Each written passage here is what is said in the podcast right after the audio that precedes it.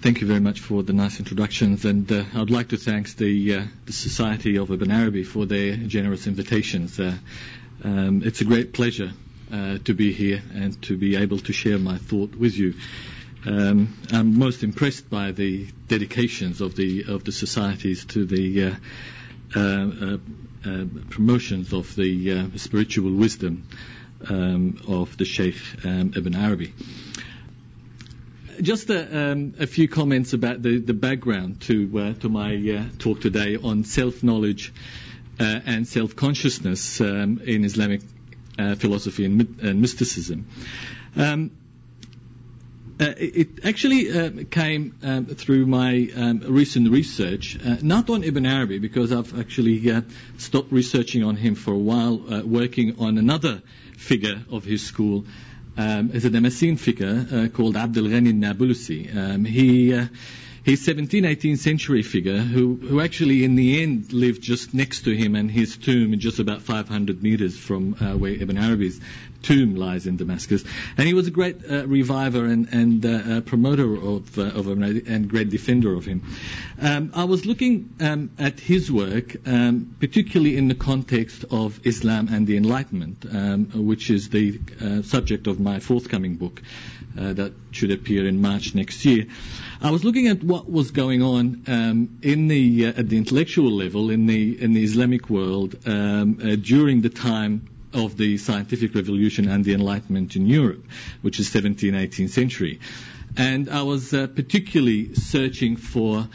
Um, thinking about the, uh, the, the notion of human reality, and particularly with reference to the uh, to the work of Rene um, Descartes, who um, who since uh, since then actually transformed our thinking about uh, uh, about what man is and how we think about uh, the relations between the self and the body and the actual the the subject and the object.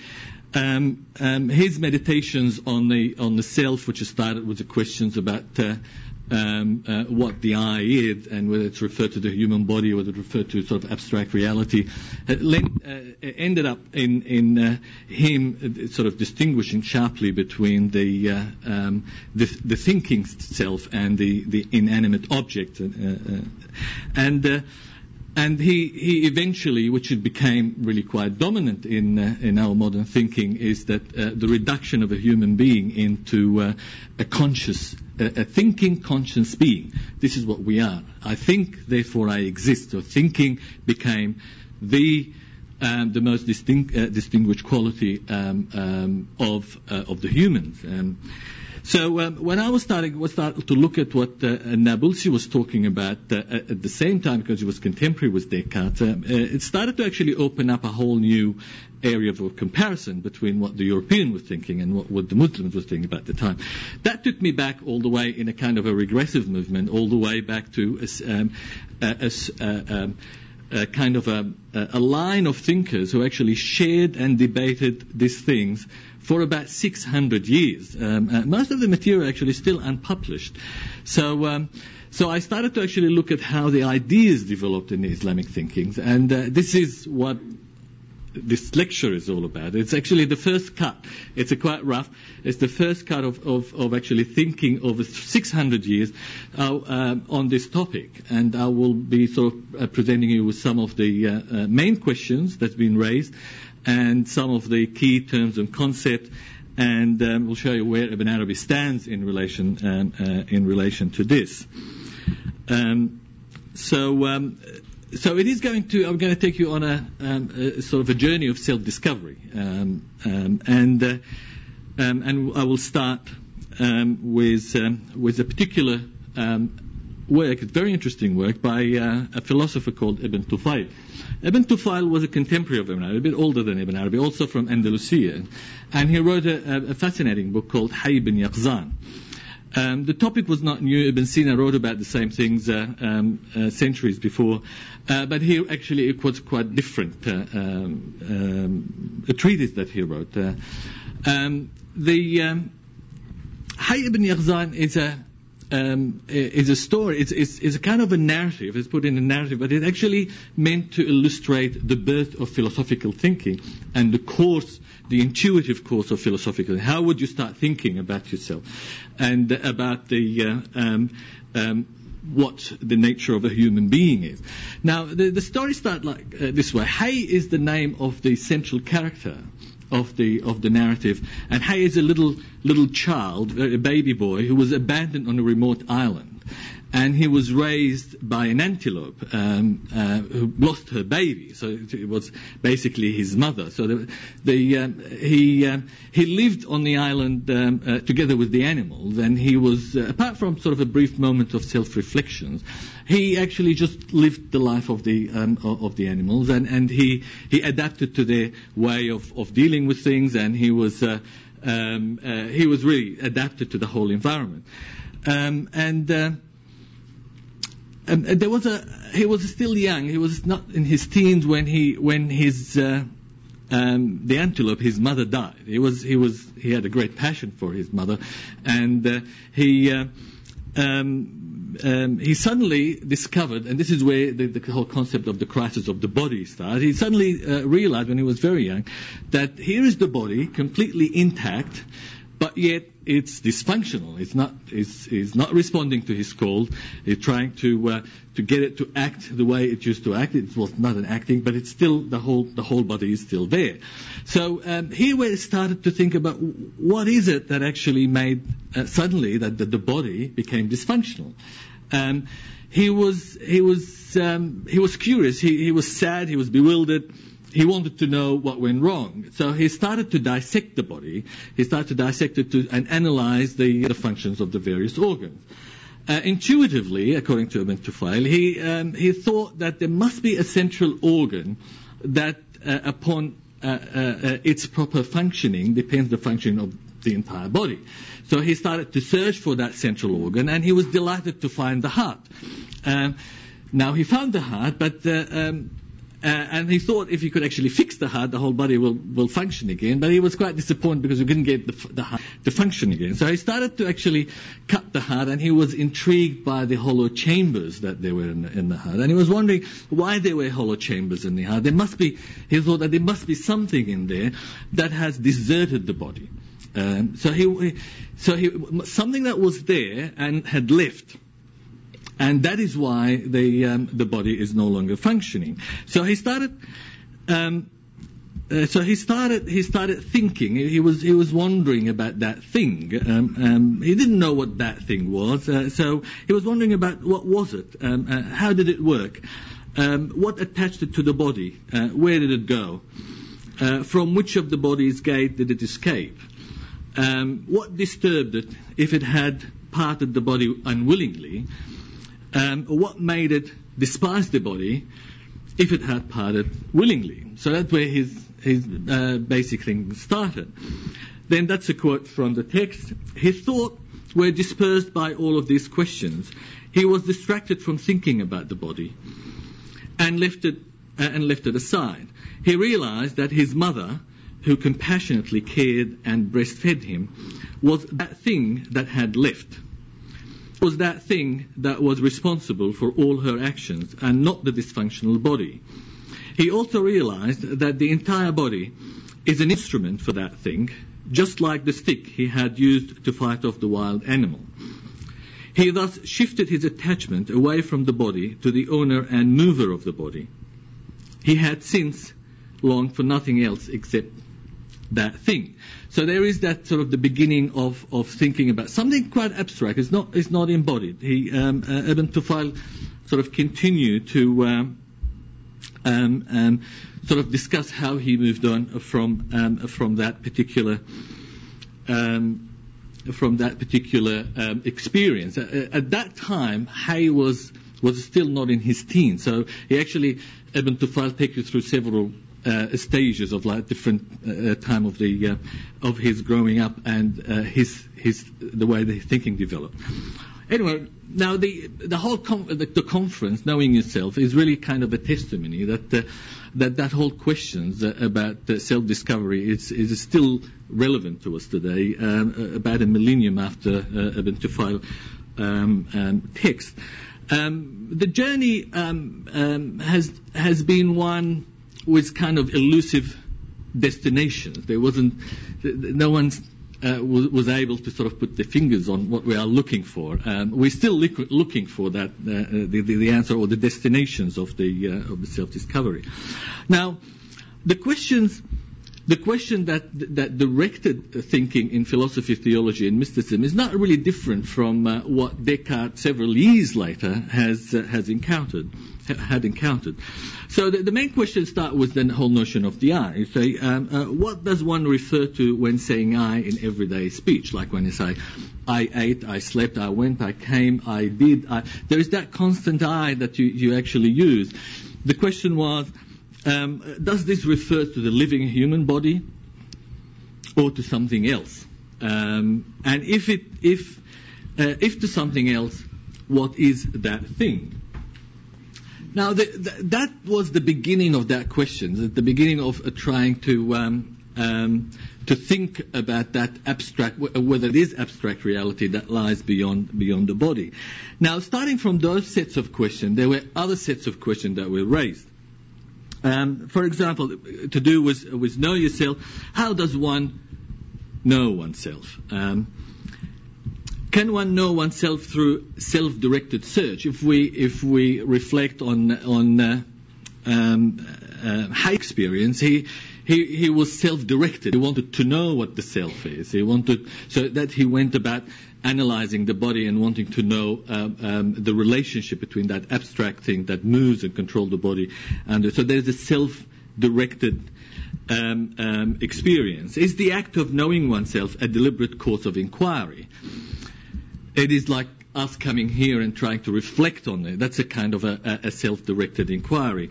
Um, a, a self-conscious act of exploring, interrogating, and meditating on the self. This is exactly what actually Descartes has. He used to shut himself up in a uh, stove-heated rooms and used to contemplate and, and meditate about the self, and that's why his whole idea came as a, as a result of that self-conscious act of thinking about the self. Um, does one have to intentionally set out to know oneself, to be aware of what one is discovering and knowing? In other words, if you want to know your, uh, yourself or want to know oneself, do they have to think, to have to be conscious that they are thinking about what's in order to arrive at something? Or let's say if one decided to go and have fun at the beach, would, would they be knowing themselves because they're doing completely something different? Um, this is quite a crucial question. Um, it leads to, um, uh, to uh, um, questions of uh, if self-knowledge um, uh, predicated on consciousness. In other words, if you want to know yourself, you have to be self-conscious about what you are thinking about. Uh, or can you actually know without being self-conscious? Um, those are not rhetorical questions. They're actually been, been thoroughly um, examined by uh, various thinkers. Can self-knowledge and self-consciousness be two different things? Um, uh, in the in Ibn Ibn Ibn in, in Hay story, it was the same. It was predicated. Self-knowledge was predicated on self-consciousness. But could actually self-knowledge be uh, different from, uh, from self-consciousness? In other words, can you actually know something about yourself without being thinking about yourself? Um, um, in in in Descartes' term, you can't because you have to. You are conscious being all the time. Um, uh, what is the role of thinking uh, in the act of knowing oneself? Um, that's that's the core of all those um, um questions. And um, can one know one th- oneself without thinking about the self? And can one know without deliberate thinking at all? Um, would you be able to know without thinking? This is very, very critical question. Now, let's move on to another set of questions. One, we start looking about the self, relate the self to uh, a supernatural being, uh, in the, uh, as in this uh, very common statement used by the mystic, who, whosoever knows himself knows his Lord. So here there is a relationship between the self and the Lord. Now, this raises other complex sets of questions that's also been um, uh, discussed and debated. Is the relationship between the self and the Lord one of essential similarity that allows one to be known in terms of the other? Or um, uh, is it one of essential difference that allows one to be known through what the other is not? Or is it both? Now, whatever it is, um, there is a quite an interesting um, interesting things uh, in the in the mystical experience or mystical thought. Um, whatever it is, why do Sufis seek the denial, uh, self-denial, and self-annihilation uh, or self-effacement in their mystical quest? Now, if if the whole idea is to know your Lord and you have to know yourself in order to know your Lord, why would you deny yourself? Um, if the self is both the instrument and object of knowing, why negate it and seek its annihilations? Um, now, this is where it gets really critical. Um, when the self is annihilated, what would then be the instrument of knowing? If there is no self to know, what would, what would you be knowing with? Um, when there is no self left, would there still be a place for consciousness? Would consciousness disperse with the, with the annihilations of the self? And the critical questions is, when the self goes, what is it that remains of the human reality? Now, those actually questions lie at the heart of, of the uh, um, of the debates that uh, um, that many um, philosophers, mystics, and theologians contributed to, um, and and I will I will I will uh, refer to um, a line of thinking that developed um, through the works of three um, sort of circles of um, of thinkers. The first circles is the is the, the those who were contemporary with Ibn Arabi, uh, Ibn Tufail, uh, Shihab ad-Din al-Suhrawardi, who's the founder of the uh, um, Illumination School or the, uh, Sheikh al-Ishraq, Fakhr ad-Din al-Razi, and Ibn Arabi. Now, Ibn Arabi. Um, um, um I think met, well, sto- there are stories that he met as Suhrawardis and they met and sat for hours and didn't say anything. And then they were asked each of them about what they think of each other. Um, and he actually, he definitely wrote to, um, uh, to Fakhruddin al-Razi, wrote very interesting letter, which I will refer to in my seminar. Um, so there was a correspondence between Ibn Arabi and both Shihab-Din al-Suhrawardi and, uh, and Fakhruddin al-Razi. Shihab-Din al-Suhrawardi actually was, uh, was executed, by the way, on the order of uh, the legendary uh, um, uh, leader, Salah ad-Din, actually ordered his execution. Um, then that, that they all uh, around the, um, the 12th, 13th centuries. And then the other circles is um, Jalal ad-Din ad-Dawani, and uh, Kemal Pasha Zadeh, or Ibn Kemal Pasha as is known in Arabic, they are around the 15th, 16th centuries. Um, those also uh, reflected on the work. Uh, particularly, there was a there was a, uh, an important work by As-Suhrawardi who uh, who, who was um, later on being sort of expound, um, um, commented on by Ad-Dawani and Kemal Pasha uh, responded to that. And the last circle is Sadruddin Shirazi, and Abdul Ghani Nabulsi. Now, the one in blue, the, the thought, when you go to the fine grains, the thought of those actually do not, you can't, uh, they're not clear cut. You can't say those are philosophers, those are theologians, those are mystics, and each one of those actually had a particular stand. The, the, the, the uh, in, the, in the fine grain of thing, you will find that actually they are very interwoven and they're not clear cut. Some of the Sufis actually sided with the philosophers. Uh, some of the theologians sided with the Sufis. So they, they quite it was quite actually um, a mixed mixed show. But generally speaking, you can there are those who argued for the for the this embodiment of the self, uh, saying that the self is a reality that's beyond the body, and they argued for the endurance of self consciousness, um, saying that you are always conscious of yourself, and they they um, um, and on, on uh, and, and those are different from the one who actually argued for the embodiment of the self and the non-endurance of self-consciousness. So the one in blue, Ibn Arabi and Pasha Zadeh was not a Sufi. He was a Sheikh al-Islam of his time. He was a very prominent author. He's got about 200 works, most of them, by the way, are unpublished. And Abdul Ghani Nabulsi has got 300 works, most of them unpublished. They, they shared, they shared a, a particular position on the disembodiment of the self, whereas the rest including as-Suhrawardi, um, um, and including Ash-Shirazi, who had mystical inclinations, they argued for the, dis- for the uh, uh, disembodiment of the self. So let's start with the, um, the, the self-embodied duality. And uh, before I start, I want to just run through um, some important uh, terms and concepts because um, they are crucial to the constructions of the of the arguments and the uh, the discourse. First, uh, the word soul or the w- word um, self in Arabic is the is the word nafs. Uh, this is the general term used as self, soul, and psyche, and uh, um, and it's it's been widely widely used. The the, the, the problem with that is that there is no um, um, there is um, not a clear in the in the text. Normally, you don't find a clear distinction between, for example, the uh, uh, the soul and the self, or the, the subjectivity and selfhood. There, there's always there was always um, um, a, a, sort of a mixed references under the term.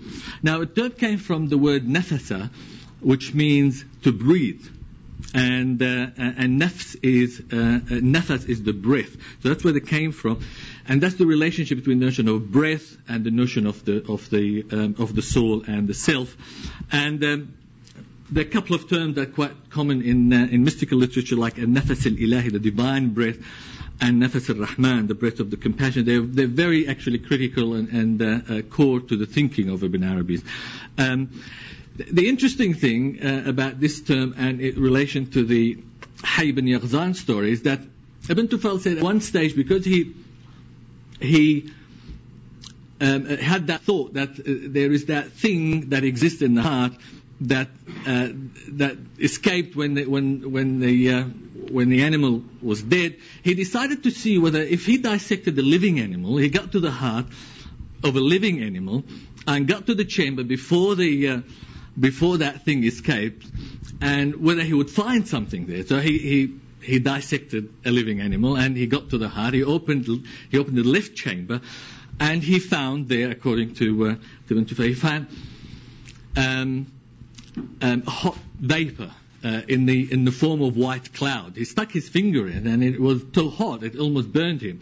So he realized that there is something in there, which is that kind of the hot breath, which is that, that that's the relation between the breath and the and the soul. That's what kept the, the animal alive. And the, at that moment, the, the animal instantly died. So he realized that it is that he started to get closer to what that thing is. It was that that hot vapor.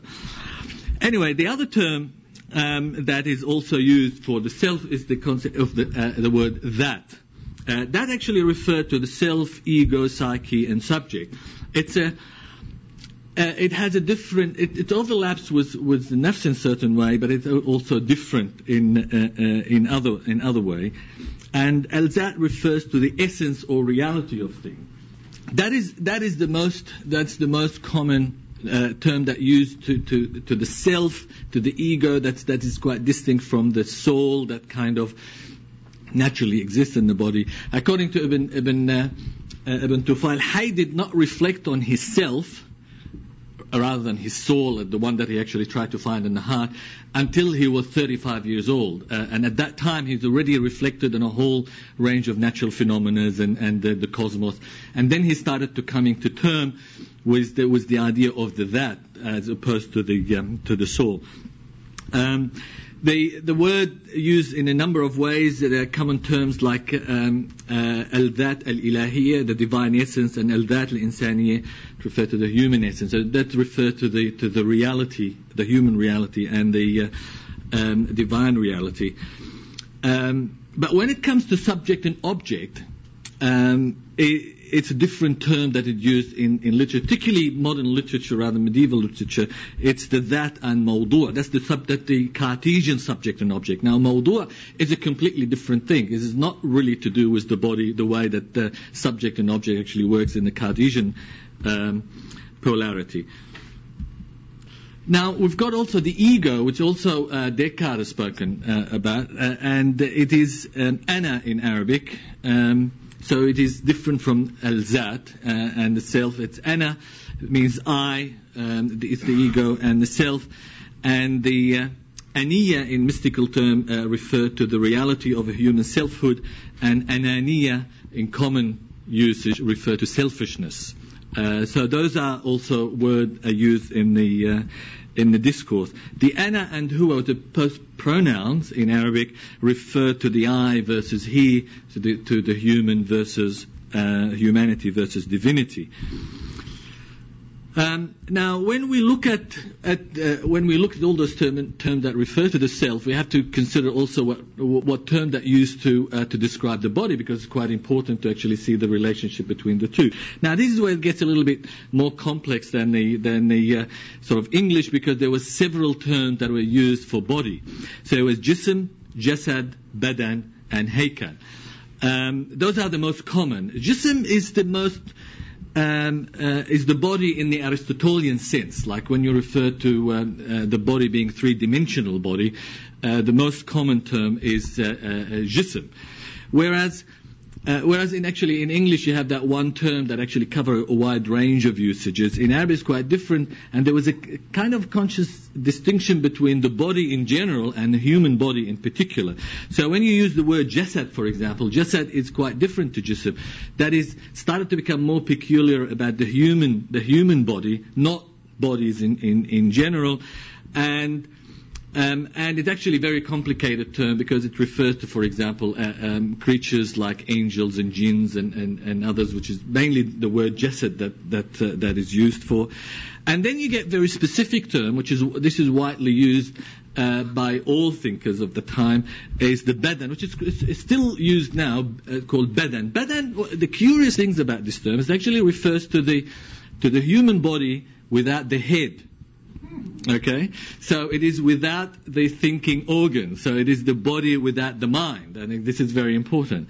So that's the use of the, uh, um, of the badan. And then the most interesting one is actually the word haykal. Um, is the one, uh, it means a structure or a skeleton or um, um, a temple or buildings.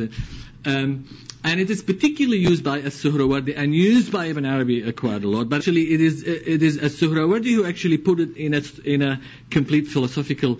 Um, philosophical mystical context where he start, when he wrote his book the um, um, Hayakel nur the structures of light or temples of light now that was a quite important um, uh, quite an important text um, the, the, the main um, utility of that term or the importance of, the, of that term is that once you start thinking about various components of the human structure uh, or the human reality in terms of hayakil or hayka rather than body, you've actually went beyond the polarity of the body and the self. You start talking about nature of structure. So the self could be a haikal in the same way that the body could be a haikal. Now, uh, in uh, in uh, in um, um, in As-Suhrawardi's work, the, the, what he what he tried to, to argue is that that all those various components of the human uh, of a human being is actually all several levels of structures. They are infused with different degrees of light. Uh, so the uh, so you can you can understand the human reality in terms of lum- luminosity and uh, um, and um, uh, solidity or opaqueness and transparencies depending on how much light is infused in each in each uh, aspect. So the human body is a haykal and the human soul is a haykal, but one has more light than the other. That's why one more opaque, one more transparent. Um, so the first the first group who actually um, uh, looked at the notion of self-knowledge and self-consciousness, uh, the main important um, um, element in their debate is that they equated self to consciousness, exactly in the same way that Descartes, several hundred years later, has actually equated self with consciousness. Um, as Suhrawardi in Structures of Light, um, he, he wrote, You cannot be unaware of yourself, never. But you can be aware, unaware of each and every part of your body sometimes. So if you were the whole of these uh, body parts, your consciousness of yourself would not endure at moments of unawareness of your body. So you are beyond this body and its parts. So he, he tried to use the whole idea of consciousness because your, your, your, your consciousness persists and endure, whereas your body changes all the time.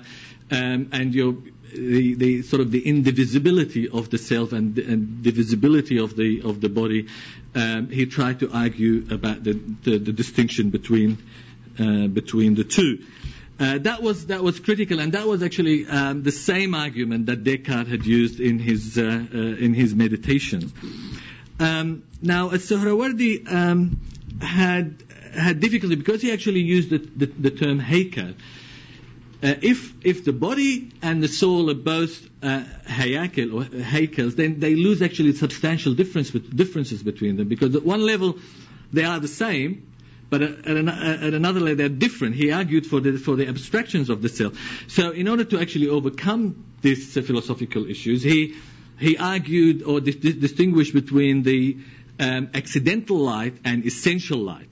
So he argued that the bodies, although they have light, but the, the, lights uh, uh, um, uh, for the bodies are accidental. It's by, by light they become manifest, whereas the soul uh, have light by its very nature, so they are self-standing light, and that's why they, they are enduring. Um, uh, so that's, he, that's the way he distinguished between, uh, between the two. So all bodies share in bodiness and vary in illuminations. Yet light is accidental to the bodies and their illumination is the cause of their manifestations. And since accidental light can only stand in other entities, its existence is not by itself and it is not self-manifest. For if it can stand by itself, it would have been light for itself. Now, this is not admitted of the bodies, uh, but our rational selves are manifest by themselves, so they are self-standing light. So that's how he sort of distinguished between the two. But both of them are not in the polarity of the body and the self. He's talking about them as uh, different structures of light. Um, now, really, the text, uh, uh, Suhrawardi text, I mean, when you look at it, it's a kind of a um, a mystical text with philosophical inclinations. It is not, it is not really uh, philosophically rigorous in, in, its debate. It's a small text, a short text. Um, whereas um, Al-Razi, who was c- contemporary with Suhrawardi, was very, um, um, very sophisticated and was very, very formidable thinker who actually went on and on. He, had numerous books and, and uh, uh, went arguing about uh, all the different, uh, putting all the various um, arguments for the abstractions of the self. Um, now, in, in one particular work, which he shifted, by the way, his ground in different texts um, uh, somewhat, but in, in the work that he devoted to the soul and the spirit, he said, no, that that which one refers to when saying I came, I am going, I heard, I understood, I did, is something other than this visible and sensible structure as proved by reason and tradition. And he goes on um, putting all uh, the, the ground of his argument. But the most intriguing analogy he puts is this one here. It's in the uh, in the Oriental Reflections, which Al Mabahis al Mashriqiyya is one of his uh, most celebrated texts. It's a two big volume. He goes, if one of us imagined himself he, now referring to the word dhat, not the soul. He referring to that. If one imagine, imagines himself um, as though he's promptly created, complete in form, but his senses are veiled from seeing the external things. That he is falling in an empty space uh, without air resistance and without feeling any of the external qualities. That is what he meant is that there is nothing that engages the senses. Um, and that this, uh, and that his organs are dispersed without any joint or connections between them. In this case, he would be aware of his self, but unaware of all of his organs, and both the outward and the inward. His self would be affirmed, but without affirming its having length, breadth, and depth. And if one imagine that in this state, a hand or any other organ uh, one imagines a hand or any other organ, one would neither imagine that it is being a part of his self, nor a condition of its existence.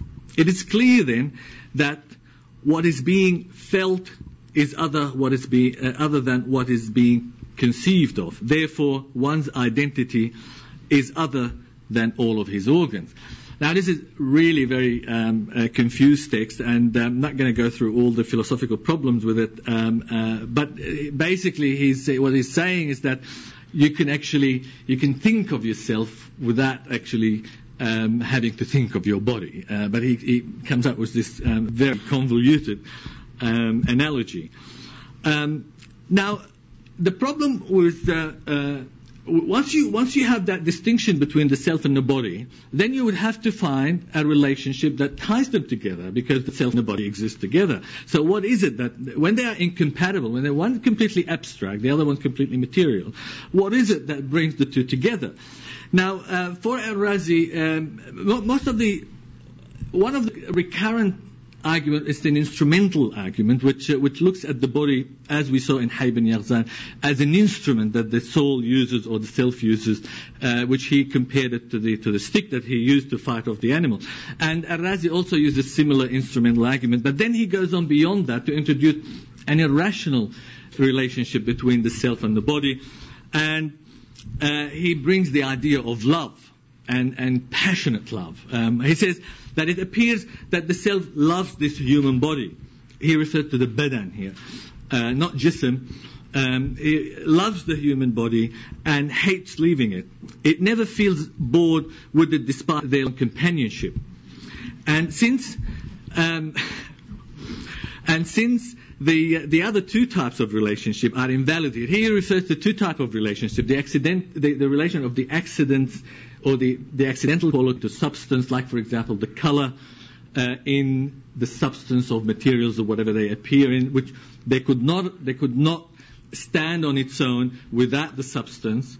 Um, that he said it's invalid simply because if you can actually argue that the self and the body are relation to accidents and substance, then you could um, once the body or once the, the substance disappears, then the body disappears, and this actually does not work with the with the Islamic dogma of the reincarnation, uh, resurrection.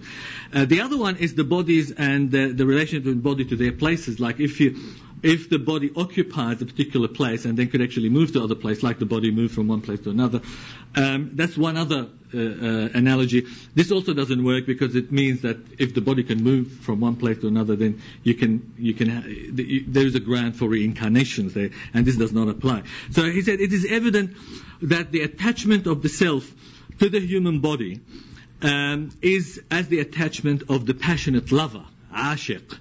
Um, uh, it's natural and inspirational. There, there is, so there is no reason in that. That's very important. It's natural and inspirational. Um, um, to the beloved, one that does not cease as long as the body is prepared um, for the self to be attached to it. So here is now we've got the, the basic of the workings of uh, of the relationship between the body and the self based on the notion of love. So let's move on now to, to Ibn Arabi and the, and the um, um, Al-Futuhat or Meccan opening or Meccan illuminations. And uh, here Ibn Arabi makes a, complete actually shift. Um, uh, in all the debate that we had before, we had the we had the self equal consciousness. You are self you are you are thinking conscious being. That's what it is. Uh, for for Al-Razi, Al-Suhrawardi, and all the others that lined up uh, that lined with them. Ibn Arabi says no, the self is the will. Now that's quite different actually. When you remove the, the notion of consciousness and you actually talk about the self as the will, then the whole story becomes uh, would actually start to read differently. And so, so let's take it. Let's take the whole idea of love being um, what ties the body uh, soul to the body, and see what how Ibn Arabi sort of inflict a whole different interpretation of it. So if we look at the way that he looked about the whole idea of the relation between the lover and the beloved, he says that the lover, he, he brings the whole idea of one being able to be completely outside himself. Now, with the self and consciousness, you're always aware of yourself. But here you can actually be completely outside yourself. He said, uh, the lover is described as being wholly outside himself. خارج عن نفسه. That's the term that he used. Or beyond himself. Uh, know that the self of an individual by whom he is distinguished from most creatures is his will. So it's not his consciousness, it's his will. So if he gives up his will uh, to be at the disposal of his beloved, he will go outside himself completely. He will no longer be in charge of the self. If the beloved willed to do something with him, and the lover uh, never knew what the beloved wanted from or to do with him, uh, he would hurry to do so or be prepared to receive that. Uh, he would see that preparations or hurriedness as the love's absolute control over him.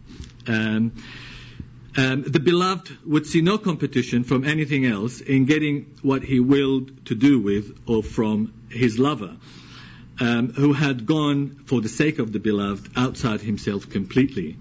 Uh, with the beloved, he no longer had a will.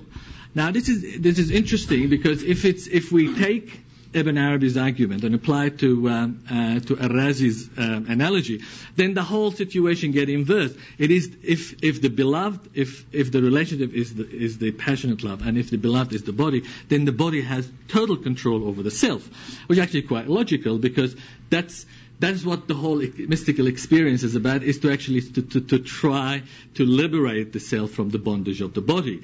Uh, because if the body is always in, con- if the self is always in control of the body, as the the um, the group who, who argued about uh, self-consciousness um, um, have it, then you are really you are not at the mercy of your body. Uh, Ibn Arabi actually infl- uh, put a, a, an inflict a kind of a, a reverse on this, uh, arguing that no, it is if it is the if it's the, the, the love relationship, then the body actually is in control. Um, he he disagreed with those who would um, um, who would actually um, uh, think about the, this embodiment of the self. He says that know that people have differed on what the term man in insan refers to. One group said that it was subtle nature, which is the self, um, and the other group said that it was the body. So there was the two different um, groups at this time. Uh, yet another said it was the combination of both, and that was more proper. So he seemed to have sort of sided um, uh, with uh, with that. For him, he, he looked at the, uh, at the relationship between the body and the self as the body being the, the necessary dwelling uh, for the self. It, the, the, the, self has to dwell in that in that house or in that structure. It, it, it, doesn't have a choice. It doesn't stand outside it, but it it it is that relationship between that the dweller and the dwelling that actually um, um, uh, makes the whole relationship work. So it is not. He said it's not the business of this human subtlety. Um, that means the self to accompany this specific temple. He referred to the word heikal. Uh, but it must preoccupy herself with what she has been obliged to do by the beloved. Now, the beloved here is the divine, it is not the body, um, who is the essence of its life and existence, while dwelling in whatever house he has required her to dwell in. Um, this is according to those who believe in the non-abstractions of the self. Now, this is quite important because this is uh, this is um, uh, define his position um, uh, from the natural formation and nash al That means he, he believes that th- that kind of understanding is based on the one who do not believe in the abstractions of the self, and uh, we do as we do, and as we have been shown through divine disclosure. So he does not he believe in the embodiment of the self, and the self had to dwell in that uh, in the human temple or the human uh, body that's been designated to dwell in. And then the relationship between the two takes on a whole different um, um, dimensions in his experience. Now, when we moved to 16th, 17th century, oh, sorry, 15th, 16th century, you had a, a, whole new dimension to the debate unfolding with the whole idea of particles. Now, this has not really been debated and discussed in, uh, in contemporary studies. And, um, and because actually the whole idea of particles was part of the of the European thinking of that time, and uh, the the relationship between the body and uh, and the uh, the soul fusions. So here is the self became. Um, particularly was the work of uh, uh, Ibn Kemal Pasha or Kemal Pasha Zadeh as luminous particles, and uh, and he. Um, um, he wrote a he wrote a treatise, unpublished treatise on the human reality, um, in which he actually disagreed. He disagreed with the philosophers and the theologians on the dis- disembodiment of the self, and argued for um, its embodiment. So uh, he, for him, uh, the self, uh, he looked at it as a, um, a bodily particle. He, he, talked about ajza jismani. I mean, ajza could be many things. Uh, I'm here sort of um, on a kind of a uh, limb out, uh, trying to sort of use it as, as particles because there were evidence that they were actually talking about particles. Um, um, he said that the self um, as bodily particles um, fused in the human structure. He used the word Haykal because he was actually uh, commenting on uh, um, as Suhrawardi's work, in a manner similar to the fusions of fire in the coal the fat in sesame and the rose water in the water. So there is now this this uh, entire fusions between the uh, uh, the body um, and the um, and the cell. He, he, then said, then the erudite scholars of those, so there must be some uh, a group of scholars who's been talking about the fusions of the body and the cell, uh, that who held it above view that the uh, the fusion, like the, the fire and the coal and, the, and these fat and, and sesame, uh, said that these bodily particles, um, uh, you can call them parts or particles, that, which endure from the beginning to the end of one's life, are bodies that are different in reality uh, to the uh, to the uh, in essence to those bodies um, uh, uh, from which the human structure is composed. This is when actually the utility of the of the term Haykal become useless because he could actually talk about the self and the body in terms of particles because he has another another concept which is the Haykal to actually use it. So. Um, um, uh, so those bodies are alive. So you refer about those, um, this, the component of the self, if you like. Um, those bodies are alive by themselves, conscious by themselves, luminous in themselves. Um, and when they when they combine with the human body, the badan, um, and became infused in the human structure, as the fusion of fire and the coal, the body became illuminated by the light of that spirit and movable by the spirit's moving power. So he, he now actually uh, talking about the fusion of the two, but, but he's now talking a, a little bit more in, uh, uh, in details about the, the, um, the nature of those fusion. Um, if you examine what we have told you, you will realize the, fal- uh, the, the, the, falsity of using the degenerations uh, of the body and its particle as, as a basis to argue for um, to argue that beyond this body and its part, uh, there is an abstract thing which is man in reality, and that it is this reality uh, that everyone refers to when saying I. So he, he wanted actually to dismiss that view. That view actually based on the argument, as we said, that the body is constantly changing uh, through decay and growth. Uh, so they, they, you cannot, if you say I and the I is consistent, whereas the body is constantly changing, there must be some disparity in that argument. Now he, when he fused when he fused the self as particles into the particles of the bodies, then he could actually establish an argument that uh, the two are fused together and you cannot distinguish uh, uh, uh on the basis of the of the change. Um, that that brings us to Al Dawani's work because Al Dawani actually talked about the mechanics, um, the endurance of self consciousness and the mechanics of change. Um, this is very important. Um, he he supported Suhrawardi's argument. He said you cannot be, he, that's commenting on his uh, uh, statement, you cannot be unaware of yourself, never. He adds, even in the, state, uh, uh even in, in the states of sleep and consciousness. Now this is most bizarre. I mean, in, instead of sleep, I imagine that you know when you dream, you sometimes dream of yourself. So he was saying, okay, well, even in sleep, you are you are aware of yourself because you you see yourself in the dream. But in state of unconscious, I've never been unconscious, so I can't tell you um, uh, how it feels when you are unconscious. Um, but he he goes on um, to um, um, to to say that this is this is an, an experiential premise. It, uh, it's a, a muqaddimah. So it is not a rational premise. It's an experiential premise. Uh, and then he, he introduced Ibn Sina, who actually says that there, there are people who argue against those. And those who believe that, you know, human can be unconscious sometimes, this argument won't work with them. So, um, uh, that's the um, uh, his theoretical base. But the most interesting part is when he talks about the mechanics of change. The mechanic of change, and because the body, the body is changing, um, and then the, uh, the, the argument that w- because that is changing, the self is actually consistent and it's dis- uh, and it's abstract uh, from the body. Uh, they have to uh, they have to talk about the quantitative motion because any notion of change is a, a, motion in itself. Like if you have an increase through growth or decrease through decay, then there is a, a kind of a metaphorical motions in there. So the uh, uh, al-harak al-kamiyya, which is the quantitative motion, has to be explained. Now the problem with this is that if the whole body is changing, the question is how does the quantity of a particular body change through increase and decrease, but without essential change to the body's identity? If the whole body is changing from one instant to another, what actually makes the, the, that, that body or that entity the same from one moment to another? Uh, why didn't actually just completely change, become something different?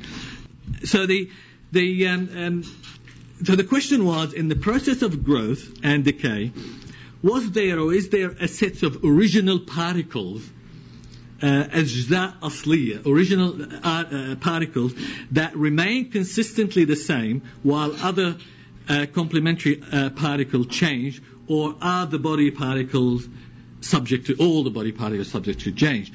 Now this is quite interesting because they, they, they wanted to maintain some kind of sense of identity. So if you argue that there was a set, there was sets of original particles that does don't change, but they t- somehow sort of grow, become bigger, and then sort of get smaller again, then you, you have maintained you have maintained a sense of consistent some consistency in the body. So that undermines the whole argument about the body changing and the self is consistent. Um, so, so Al-Suhrawardi had to do away with this, and Al-Dawani, actually Suhrawardi does not explain it, it's Al Dawani who explains it.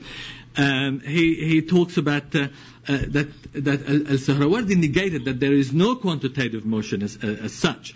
Um, but he talked about um, so Suhrawardi negated the, the applicability of, of, quantitative motions and maintained instead, uh, instead, that growth and decay were in reality essential movement. I haven't really dug deep into this particular term because I, um, um, um, but he, um, um, I'll get back to it, um, through either external particles penetrating into the body or the original particle disbanding. So it, the, the spatial or, or the um, um, uh, essential mo- motion here refers to, let's say, if you've got a particular body that has certain particles, and if if if those particles start to disband and then you have external particles coming into it, or um, um, internal particles coming in, then, then the body sort of grows. But you've got you've got a kind of an, an original entity that uh, that remains uh, that remains the same. So through external particle penetrating into the body, or the original particle disbanding in order to enable external particle to interpenetrate amongst them, as in the case of, uh, of growth. Now, this again actually created a problem because again you are forced to to to um, to hold that that original sets of entity or particles they are constant, and they wanted that to remain constantly changing. So. Um, so they came up with uh, with the idea uh, here Dawani explaining as Suhrawardi saying that um, no, it isn't that way. It is he, he brings the idea of intifash in Arabic. Intifash mean like a swelling up or puffing up. Uh, so you've got uh, like a, like a piece of cotton. That, the analogy he used. If you had a piece of cotton and you sort of puff it up, uh, in terms of particles, in terms of the, the substance of that, they, they remain constant, but you had in between them subtle particles. Now, I don't know what the sort of subtle particle is, but that's what he was saying, is that there is subtle particles. They are not, they are not, um, um, they're not external, they're not something else that's coming to the body. It's those subtle particles that infuses. So uh, infuses the uh, the body, and so the, the body swells up or grow, or they those that get, get um, uh, expelled and then they sort of um, get condensed. So they that, that's how they argued that notion of growth and uh, um, um, and decay in order to maintain that the body constantly changing uh, while the self um, uh, remain um, um, abstract. Okay, now that brings us to another interesting work and another interesting concept which is exactly related to those kind of changes, which is uh, the idea of al-amthal. Uh, that perpetual renewal was actually relevant also to Ibn Arabi's. Here we have the self as recurrence in the likes. Uh, al-amthal mean the likes. Now, the, the, once you actually have the body changing, the body particle changing, or the, the body constantly changing, then from one moment to another, you are no longer the same person. Um, in theory, you are different, uh, body-wise. Okay, so you are you are a different but similar person. So there are from one moment to another.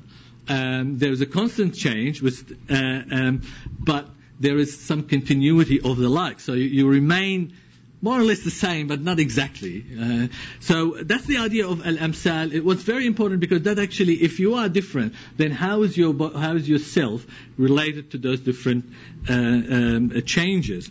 Uh, that takes us to the Shirazi, um, 16th, uh, 17th uh, century thinker, from the same school of. Um, of Ar-Razi, who um, who also maintained and argued strongly for the disembodiment of the self, but he was trying to actually um, uh, explain that idea of recurrence. So constant bodily, ch- uh, uh, bodily change uh, through growth and decay mean that the two successive moment, in two successive moments, a living uh, body appears similar but never identical. Um, the concept of the likes, al-amsal, is introduced to explain how the entity remains throughout its lifetime at once the same and different.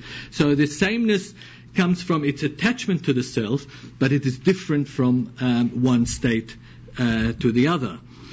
Um, so he writes, every body uh, or every bodily substance has a transforming, renewing nature. It also has a continuous subsistence, permanent core, whose relationship or relation to the to the substance is as the relation of the spirit to the body. The human spirit, because of its abstraction, is enduring, while the nature of the body uh, is always in flux, decaying and transforming. These cause, uh, these cause constant renewal of the subsist- subsisting self by the continuous recurrence of the likes. ورود الأمثال على الاتصال. Now this is really, really interesting. Um, the continuous recurrence of the likes, um, which mean that that there is a continuous um, um, kind of recreations of the, uh, which is similar to what Ibn Arabi actually talks about when he talks about the uh, um, the um, um, the continuous uh, uh, recreation through breathing, through uh, the inhaling and exhaling of the of the divine breath, and that's the that's the renewal of the creations, and that's basically the notion of al amsal. This is the diagram by Ibn Arabi in his Futuhat, which shows the notion of al amsal. In the in the central line, uh, in the central line, you have the um, the universal man uh, on the top, the uh, al insan kamil and then al-amsal. Now, al-amsal here takes another dimensions in Ibn Arabi's work because al-amsal is the, similar to the notion of recurrence, but it is now it is recurrence in the in the image of the universal man, and then all other creatures are actually in the likeness of aspect of of al-amsal. Uh, some um, uh, in accordance with the body, others in accordance with the spirit. So when God brought man into existence, He formed him straight and gave him compassion. So he was able to unlock the mysteries of the creations, the upper and the lower. Uh, he extended the likes, al amsal, um, uh, from his self and made the non likes in his likeness. This is the non likes are basically the, the bodies and the spirits in his likeness. In the likeness of one aspect of the bodies appeared, and in the likeness of another aspect, the spirits appeared. They were to him as the left and right hander. So this is where the notion of al-amsal became really kind of the central in relation to all other um, uh, creation. Uh, so if if but if Ibn Arabi believes in the in the uh, in the um, in the bond between the body and the and the uh, and the self, that if the body is changing, the self must be changing. Uh, now, how do we explain that? So if, uh, uh, if the self is not seen as being an abstract, enduring entity uh, detached from the body, then the likes um, would have to include both the self and the body, which means that just as the body uh, is changing, so is the self. Now this brings us to the uh, to Abdul Ghani Nabulsi, and uh, this is where his work became very interesting because he he tried to explain how the self changes with the changing of the body. Uh, he's the only one who actually, at that time, who took, which it seems that after Kemal Pasha Zadeh uh, and Nabulsi, who wrote the extended commentary on his work, they, the Muslim thinking at the time um, were going actually in the other direction, as if, you know, we've, we've had it all, we've seen it all, we, we, we know it, and uh, um, that was reference to the Cartesian debate, uh, uh, that they, they, they, went beyond it, where the European were actually going along the earlier debates that the Muslim had uh, uh, um, centuries before. Um, so here, the self now became not the will, not the consciousness, became a trace of God power. Um, so uh, Nabulsi tried to explain uh, the relationship between the human self and the divine self. He established this relationship between the two as being one is the negation of the other. You cannot really have both together at the same time. Um, he said when uh, when man considers a door or a box uh, that is made out of wood, for example, he overlooks the woodness. And when he considers the woodness, he overlooks the door and the box completely. Considering both at the same uh, uh, at once detract from considering each alone profoundly. So he was saying that, uh, uh, in other words, that there, you cannot really have both together. You have you, you have to uh, be either aware of one or aware of the other.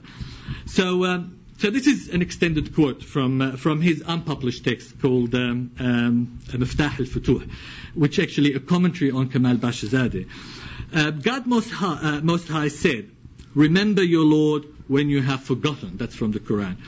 Some eminent scholars of the Muslim community who had scrutinized the secrets of the great Quran said, that means completed that, that and said, when you have forgotten yourself. Um, they pointed to the fact that man, insofar as he is a divine spirit, is, uh, as already mentioned, may, may forget his self and become unaware of it completely. Now, this is where it, he actually, um, when completely the other directions of As-Suhrawardi, even though they both were mystics. Uh, completely. Uh, uh, um, the reason for this is his remembrance. Now, he brings the notion of remembrance um, uh, and notion of self-effacement and the way that the two um, relate together. The reason for this is his remembrance of his Lord in his self. Um, as God Most High said, remember your Lord in yourself. Uh, meaning that his self is the appearance of his Lord unto him, uh, because his his self is one of the many um, effects of God's power. So, um, so when when God appears unto him by revealing his effects, man become aware of his Lord, realizing the error of those who says that his self endure from the beginning to the end of his life unchanged. So he now saying that no, the self is actually changed, but he now explaining how that changed. Um, he would also understand the way in which his self endures through the likes. So now the self is enduring through the likes, which are the, sort of the recurrence of the same. Um, and it follows uh, from remembering his Lord that he forgets his self. So when he remembers his Lord, he forgets him, uh, uh, his self. Since the self is none other than the effects of God, uh, of, of the Lord's power. Um, so at the moment of remembrance, he loses awareness of his self completely. But if his self appears to him, um, not as an effect of his Lord power, but as his self, he would then have remembered his self and forgotten his Lord. So there is no way that you can actually bring the two together. In fact, he would have also forgotten himself, uh, as God said, uh, they, for, they forget God, so he made them forget themselves. In any case, man's self remains an effect of his Lord's power, although it can be considered um, in two respects in respect of being man's self and in respect of being an effect of his Lord's power. These two considerations contrast one another. They cannot be united from one perspective. Uh, when one is when one is recalled, the other is forgotten. Um, thus, when considering his self, man is reminded remember your Lord when you have forgotten. That is, when you have forgotten the otherness you are considering when considering yourself. He is also reminded and remember your Lord in yourself. That is, when you consider yourself, so that the other aspect might be revealed to you. And the aspect that, that shows yourself uh, being an effect of your Lord's power. Um, and he, he concludes, this, this way you would know yourself and you would know your Lord, as it was said, whosoever knows himself knows his Lord. Now, I've got to return back to Hay bin Yaghzan as a conclusion, and I'm sorry for that, but just bear with me a second, it won't be long. Um, Hay, in later, in later aspect of his life, uh, he started to um, to be um, because he started as a thinking, conscious being, and wanting to, uh, to, to, in a self-directed way, to find himself or to understand his, uh, uh himself. Uh, in later day, he started to reflect about his experience. Uh, during his intense reflection, this is this is later on in the in the narrative. Um, um, during during his intense reflections, he often used to forget um, to forget the essences, um, that is the uh, word dhawat here, singular of, of dhat, of all things except his own, because he was self-conscious. When he would start meditating on it, he, he, he, he forgot everything except his, uh, uh, uh, his self, even when he was fully uh, absorbed in witnessing the first being, the real necessary being. This used to disturb him. Now, this is interesting. This used to disturb him. Later on, early on it was fine. Later on it was it uh, became disturbing. So, yet he persisted. He wanted, he persisted seeking his self-annihilation. So at the end of the philosophical, we're talking about the end of the philosophical experience. He, he, pers- he persisted seeking his self-annihilation until he attained it. And from this moment, um, and, and from his memory and thought disappeared heaven and earth and all that is in between, and all spiritual forms and, and bodily faculties, and all non embodied uh, entities which are the essences that know being. His self that disappeared along with all other selves, and the whole faded away and vanished and became scattered nothingness. Uh, nothing remained except the real one, the immutable being. Um, when, when he vanished beyond his self uh, and beyond all other, other selves and could not see in existence except, um, um, except the standing, the standing one, and so that, and so, and so what he had seen, and then returned after, after he sort of be, went beyond his annihilated himself and returned uh, to recognizing otherness, when he woke up from the state which was similar to intoxications, it occurred to him. Now, this is really important. He was thinking first, right? Until he reached that stage. When he returned after that experience, it occurred to him. And the word that used, khatara. And I will use, I want to return to the idea of khawatir in my seminar. It occurred to him. He didn't say that he thought, it occurred to him um, that he has no self uh, whereby he is other than the real self. Um, and that, the reality of his self is that uh, the reality of his self is the divine self. And that thing, if you remember, we started with that thing. That thing which he first thought to be other than the real self is in reality nothing. For nothing at all is except the real self. Thank you.